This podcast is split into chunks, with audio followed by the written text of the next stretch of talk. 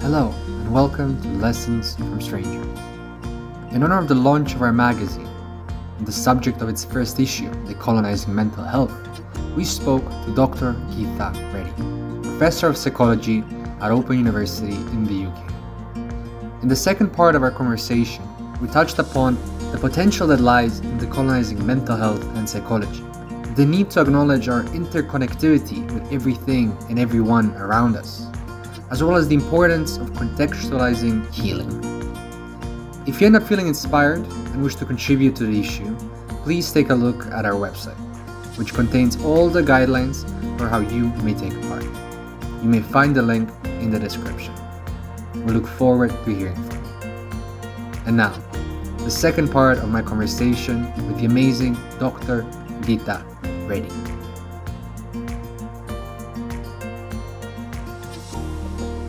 So, colonialism and modernity as two sides of the same coin, right?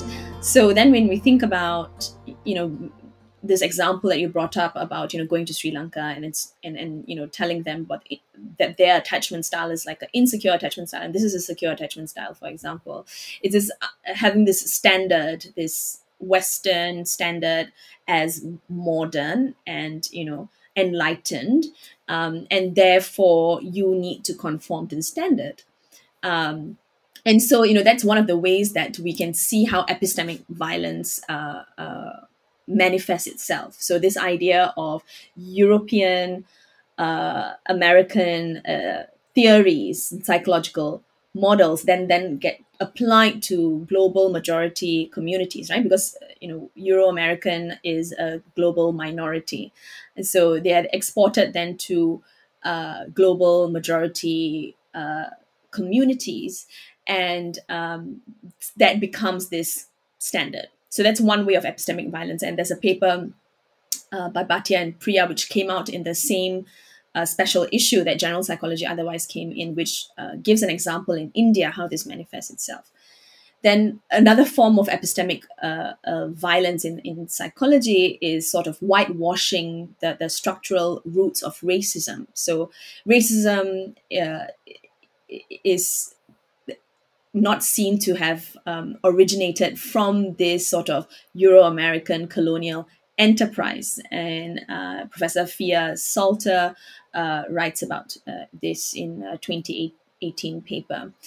Um, and then um, also in that special issue, my um, colleague Nick Malherbe, together with the Reed Soraji Colonial Editorial Collective, um, talked about how racism is constructed, portrayed as an individual bias. So it's a bias that you know individuals have, and that's what racism is. When actually it isn't, right? As Phia's uh, work shows, it's a structural issue. Um, but in psychology, you know, one of the ways one of the ways epistemic violence manifests itself is this: that racism is an individual problem and so then we have things like if you can just increase the contact between you know um, groups which are different uh, we can actually get along better. Um, and another way is looking at you know uh, sort of individualist self uh, ways um, as uh, and, and and striving for you know individual self-expression individual freedom um, those sort of things as um, as being promoted in psychology. That's another way of, uh, another form of epistemic violence. Instead of thinking about solidarities and communities and how we are all connected to one another, and that our liberations um, are tied in to one another because our oppressions are tied into to one another.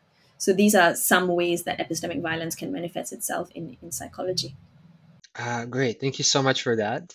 Now, I would love to continue this part of the conversation, but given our uh, limited time, let me move on to the next uh, question.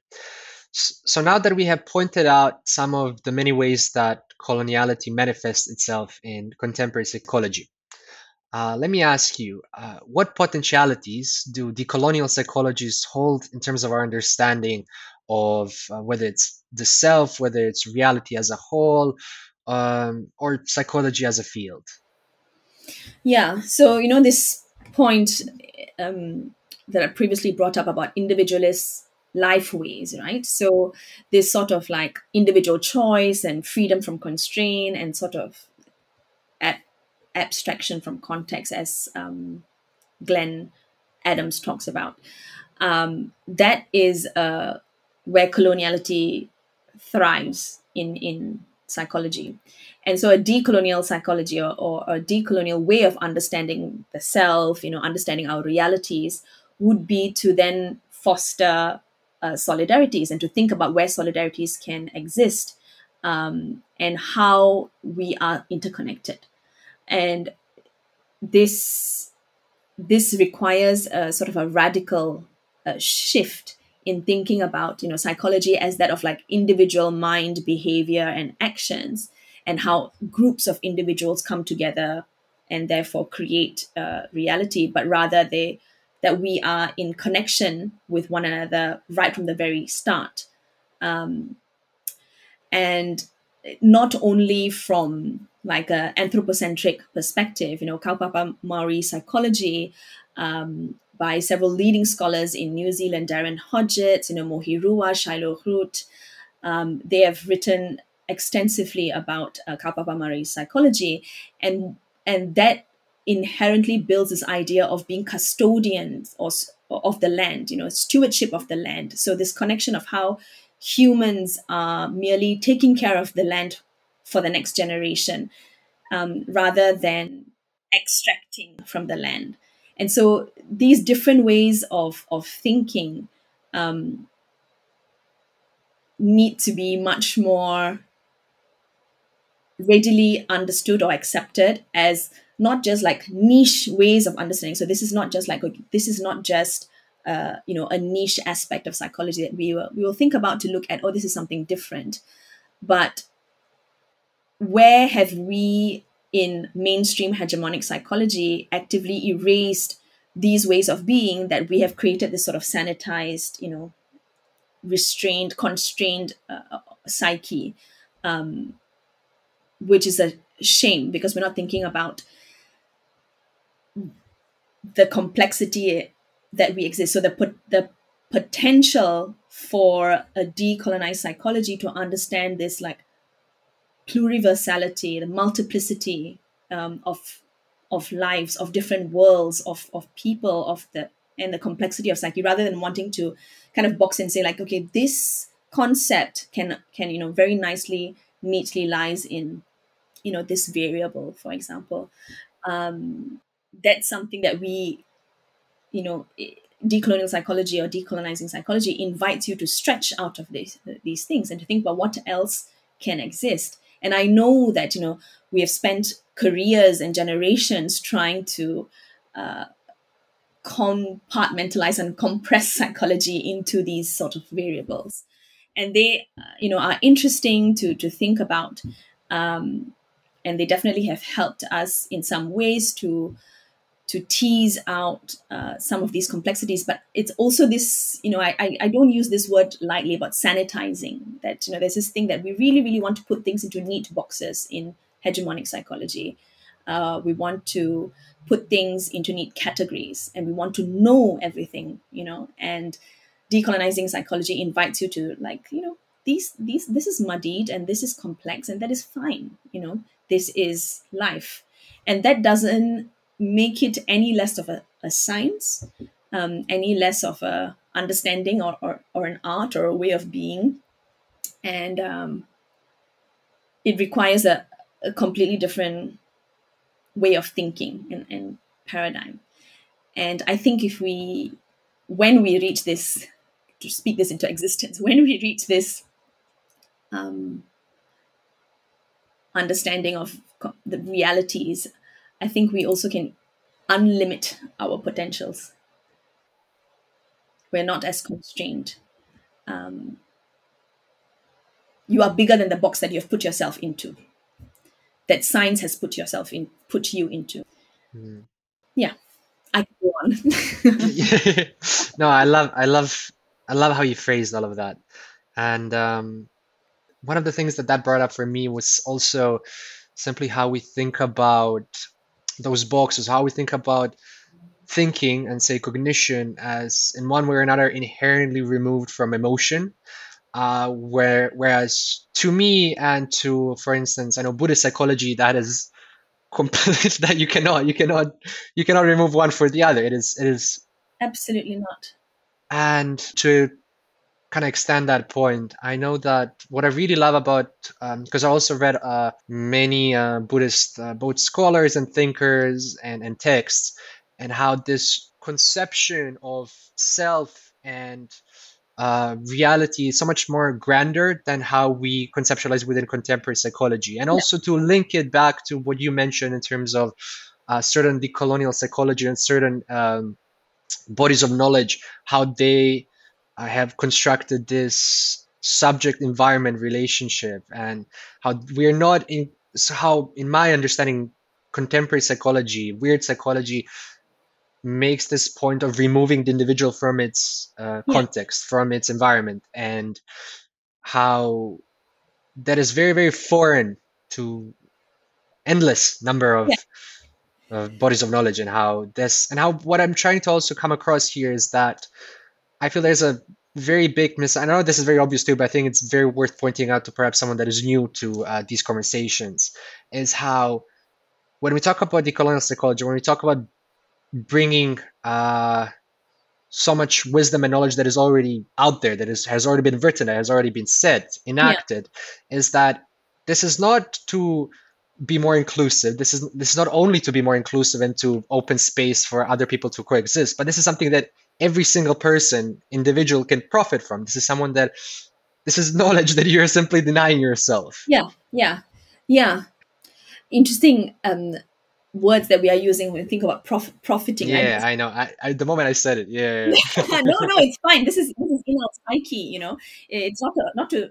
I'm not pointing it out to say that this is wrong or this is right. You know, it's it's it's in our psyche. It's, it's this context that we are in, and actually illustrates the point that you're making very well. I mean, I think even more than you give yourself credit for that. that you, you know this this abstraction from from context that is plagued in psychology and i think you know several sort of european uh, social psychologists have you know made this point um, at, at, a quite a, a, preliminary level so this idea of like minds not being uh, black boxes you know so you can't actually like abstract the mind um, and and put it into a, a, laboratory and then decide that you know this is how i'm going to understand the mind you know i'm going to you know uh, the con- I'm going to reduce all the external stimuli, and I'm going to then uh, force people into this sort of you know box, and then I'm going to test certain things. And so uh, it tells it tells you a lot about uh, how we think uh, the human mind works. If that's how you decide to capture, you know, compassion or capture racism, you know, for example um, by you know showing different faces and then saying like oh you know i had a preference for this face over this other face and therefore i'm actually racist. Um, you know rather than understanding that racism is a structure that um, exists and it's it manifests itself in different ways in different contexts. Um, and so where was i going with this? Um, you know thinking about um, yeah sort of inclusion uh, you know yes we want to understand that there are different ways of being oh yes now, now i know where this, this idea of you know mind and and body being uh, coming together embodied mind and minded body you know. Uh, professor sandra jovchelovitch from the lse has written extensively about this you know coming from this line uh, of thinking um, uh, from from Moscovici, um, this idea of minds are not black boxes, you know, so you can't abstract it. And so this idea of mind and body being separate and mind body behavior as being, you know, kind of different things. Um, critical so- social psychologists have been, you know, talking about this, but this idea that we are living in a specific, you know, simulation or combination of different things. You know in buddhist philosophy you would talk about you know how we are living in maya right? Sort of in, in an illusion. And so we make what we make of this illusion um, then uh, influences our thoughts and actions and, and behaviors and the way that we uh, decide to move through this this life. Um, so yeah, the mind and the body are not separate.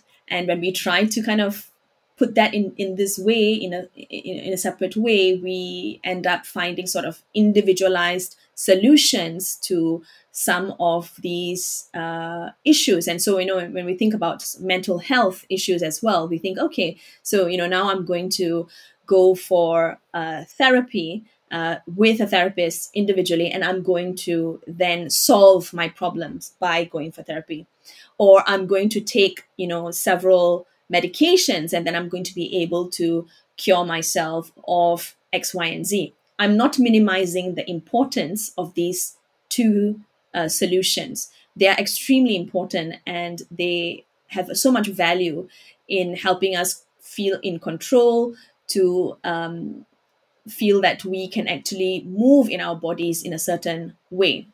That that um, I'm not taking away from from that. That those things are very very important um, I mean, I myself have benefited from talk therapy for a long time. But to then sort of individualize solutions um, takes away from these structural issues. So, you know, it to say to to to deny that all of us are depressed uh, through this pandemic is unfair.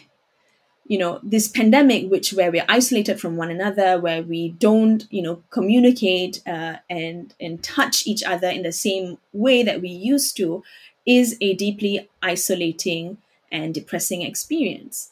Um, but because we want to be like in this sort of uh, you know the economy is tanking we have to pick up the economy and therefore we are going to push ahead and this is all fine and long covid is not a thing and you know this this feeling of weight that you are experiencing every morning trying to wake up to get to work or to do a thing that's not a thing. We you know you're just lazy or you know you're experiencing some sort of um, tiredness or, or so on. It's, it continues to make it an individualized problem when actually we are human beings who need to live in connection with one another and we also need to heal together you know all of these things get abstracted because we are living in this neoliberal capitalist mm. simulation. um, and so then the solutions or the way that healing, rather than seeing it as a solution, because then there's like, you know, one problem and then it's a solution, yeah. healing that we can endeavor to, to, or the healing journey that we can start upon is really realizing that we are connected and psychology can or decolonizing psychology can help us to start rethinking these ways. And many communities work together knowing that you know our oppressions and our liberation is connected. Um, but we are often told to forget this mm. and deny these these ways of being um, so yeah i'll leave it at that um, I really, really appreciate you saying that. And I've had so many different points come into my mind as well, uh, which means that I'll have to um, show some restraint in talking about all of them. um, but yes, so okay, let me let me lead with this uh, because perhaps this is also something that I already brought up. One of the many ways that this resonated with me was also other ways of healing, uh, which, for instance, I think a good example of appropriating non-Western ways of being into a Western context is meditation. So, for instance, mm. I think that the way most people in in the West know meditation today is as this very again uh, taken out of context um, phenomenon where I think a good good good um, how should I say this? A visualization of that would be a Wall Street banker waking up in the morning and five minutes before basically going to ruin the world meditates, right? To get his mind clear. Um, Mindfulness. Yes. and whereas if we take it back to its roots, which uh, is, and I'm talking this from my own limited understanding, but if we take it to its roots and talk about it in regards to uh, mind body duality, which you also brought up, and how again, this is a construct. What I really love um, from the text that I read and from my own experience, which I think is very important to emphasize here. This is not a plainly me reading about something, but it's also experiential uh, uh, a way of learning. Is that inherently when you meditate, I, uh, I'm talking this from Buddhist meditation. I'm not familiar with others. Is after a while you reach this stage which is called the cessation of self, what we know as self. You transcend what you what you think you are, and the beautiful aspect that happens there that inherently flows from that state of being is compassion, is love.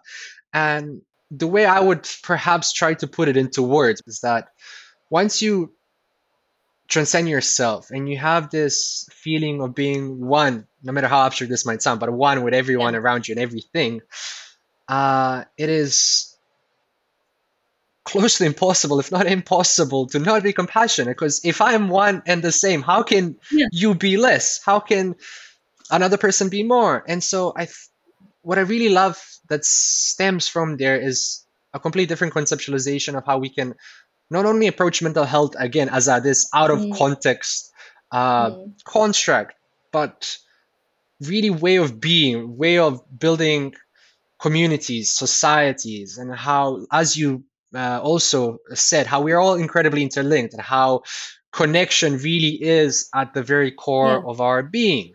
Yeah. Um, I don't really, yeah. So that was that was. I just wanted to express something and how this resonated with me. this is really a lovely way to kind of uh, wrap our conversation because this idea of cessation of self um, it's not that the self doesn't exist anymore right in this sort of understanding of um,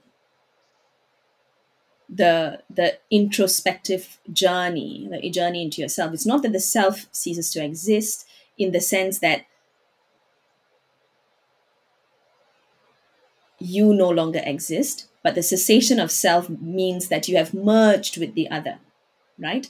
It's sort of like transcending this boundary of not knowing where you end and where someone begins. This, you know, hopefully liminal space is what we're trying to to get to uh, in sort of Buddhist philosophy, uh, whether it's Mahayana or, or Zen or Theravada. Um, and you know several other meditative philosophies or, or religious philosophies uh, and if we can sort of embody that every day so we don't have to kind of go into this withdrawn you know to have this in, in yogic philosophy this idea of pratyahara right? So the sense withdrawal. You don't have to go into a sense withdrawal to just feel connected to one another uh, or to feel connected to you know a bigger power if you were to see of it as like you know source or energy or you know god or you know however people conceptualize or if you don't concept if or if you don't think of there being someone else or something else out there. But knowing that there is you and the other person who's meditating in the room together with you for example right? That there's this space where you don't know where you end and where the other person begins. This sort of deep compassion the feeling the liberation that you have at that moment when you feel oh my god yeah this is amazing. This feels exhilarating right?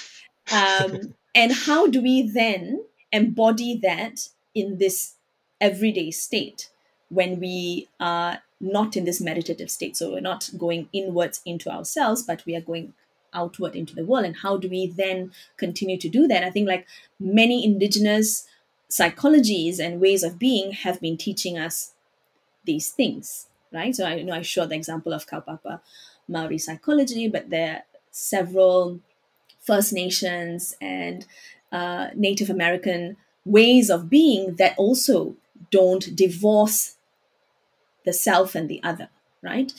And then when they think that you know some sort of imbalance takes place it's because there's something else that is going on because you already feel intimately connected to one another. And so then the way that you then heal from that is different. It's a different modality different way of being um, and you know when i talk about how our liberations are tied our oppressions and our liberations are tied we can also see this in the way that you know um, decolonization movements or decolonial scholars have like learned from each other. So you talk about you know Martin Baró, uh, you know drawing. Uh, looking at you know liberating communities in El Salvador and how he you know draws he was inspired by Paulo Freire who's a Brazilian philosopher and both of them were inspired by uh, and and motivated by Frantz Fanon who was born in Martinique and then you know so we draw from each other.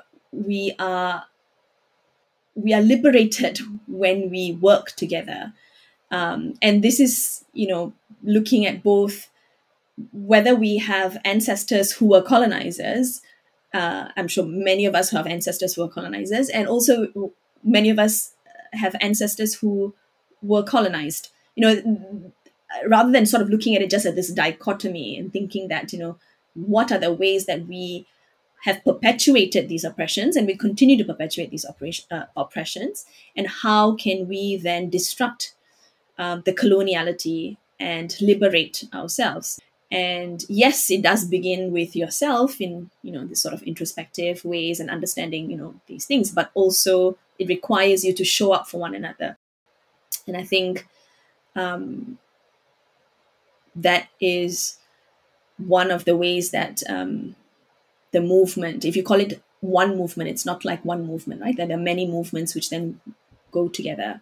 But that's one of the things that decoloniality entails. That was a very beautiful way of taking it to uh, closing from what we talked about. Um, just perhaps one or two questions to wrap this up fully. Um, uh, one is on this note, and when you said we need to show up for each other, uh, and you exemplified that in terms of how scholars have been doing and learning from each other and building on top of each other's work. Um, in what ways could you could you perhaps um, suggest that actors from outside uh, traditional scholarship can uh, contribute to this, uh, whether it's perhaps institutions such as uh, mental health NGO uh, or even individuals? Yeah, I mean, I think you know there are many scholars who call themselves like scholar activists. So they don't just, their work is not just limited to within the academic institution or the academic environment. And they are working with, you know, NGOs uh, and communities directly to, yeah, liberate one another, to challenge these structures that continue to oppress us, to disrupt them, to eradicate them. And so there's there are sort of like psychologists or, or academics who are working only within the realm of, of the university, but they're and, and the ivory towers. But they're also going out of that, you know. And so community psychologists uh, in the US, in South Africa, uh, in the UK, you know, work with um, with uh, different organizations like these organizations um, to yeah to make substantial and significant changes. Um, and i think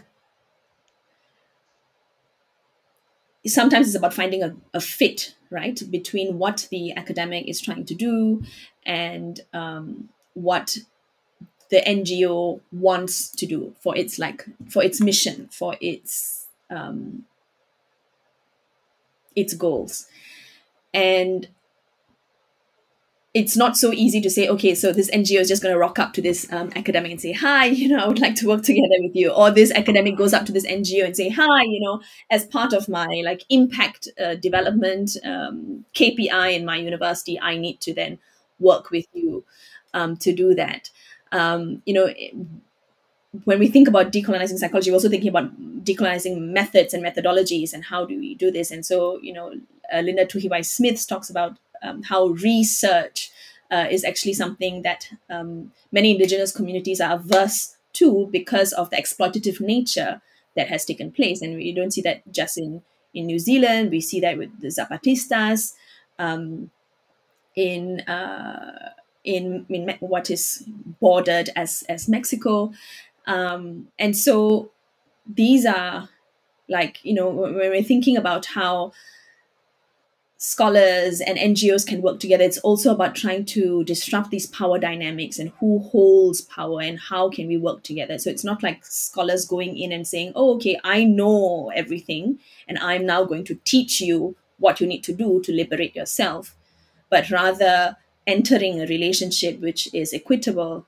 And when we're thinking about, you know, how do funds get, you know, um, directed? So if academics get funds from you know funding bodies how do they then funnel that to the ngos or to the communities that are experiencing those marginalizations and those oppressions and how do we then work together um, so what are the power dynamics and how are we reinscribing you know certain colonial power dynamics if we were to kind of do this uh, in this hierarchical way. And of course there are things like this financial power there's also social capital. You know what are what are you bringing to these things? So rather than saying you know what can ngos do um, i think lot, ngos are doing a lot. And also ngos are very uh, working a lot with very little time and very little uh, funding and, and access. And so i think trying to understand what academics are trying to do or this is a more a message for for academics i guess or so trying to figure out what you are trying to do by you know engaging with an ngo um, is also important. But um, so i can only speak from like the perspective of academics saying you know think about what it is that you're doing but work together with a with an ngo um, and think about the power relations and think about the relationship uh, that you want to build a sustained relationship that you want to build for, for both sides right? For for ngos and for Mm. um, for academics. So rather than saying telling ngos please go out there and do this thing when you're already you know um, tight for time and resources and and energy that would be quite unfair. Um, so i would say more like academics please try to see um, and work together with uh, communities that are yeah Thank you. I can, yeah, I can very much vouch for that uh, reality. um, yes, and so my my very last question was going to be how optimistic you were about uh, the future of psychology and Mhm. psychologies. Um, how I do remember that you already made a point in, um, in one of the answers that you gave me, which was that you said when we reach this. So I would presume that you are somewhat optimistic. I think we have to be willing to abandon self constraining ideas of what psychology uh, can look like by only thinking about what it looks like right now. Um, you know, like I was tr- trained in hegemonic psychology, hegemonic white stream psychology. My qualifications come from here, and um, many are more invested in maintaining this vision of psychology for perpetuity. But I think allowing ourselves to be unlimited by these very narrow ideas of what psychology can look like or should look like um, is a, is an important uh, step. It's a it's a paradigm shift, and it's not something um, to be taken lightly because we are invested in upholding many aspects of how psychology looks like today for our own gain, for the gain of our for people who look like us or who uh, who our goals align with, um, and so rather than sort of how optimistic am I about the future of you know psychologies, I'm I'm always uh, optimistic. I think this there's much to be said about uh, being hopeful and having hope um, because that is what sustains um, many of us who are exper- experiencing uh, intersecting uh, oppressions. Um, Dr. Deanne Bell from Nottingham Trent University has got a really lovely um, talk about you know um, about have about having hope. Um, she ends off in that way. I, I will try to send it to you. Maybe you can link that. Please do. Um, find it. And that's what sustains. Um, so having hope uh, about being liberated is very, very important. So I don't have the specific optimism around, you know, keeping psychology intact in a particular shape and form that it is right now. I I'm not vested. I have no vested interest. Well, in that, I have maybe maybe I can rephrase that in a way that obviously I'm working in an academic institution, and there are ways that you know we want. Um, we have to teach, we have to learn, we have to work within these confines of institutions. But there are always people who are working within these institutions who are trying to trouble things, who are trying to tease things apart, disrupt things, disentangle things, and and um, cast light on a future that can be actually much brighter for all of us. Um, so,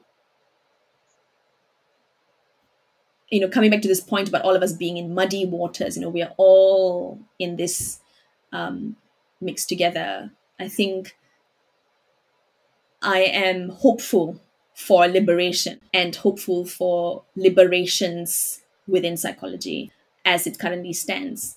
Um, but part of that means having to let go this idea of what is currently psychology, that this would, you know, stay or has to stay in this form um, for next 50, 100 years.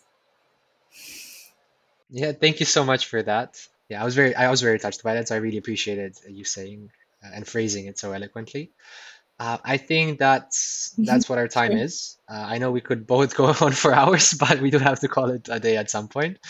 Um, so yeah, thank you so much, Dr. Reddy, for coming and for uh, talking to us about such important uh, topics.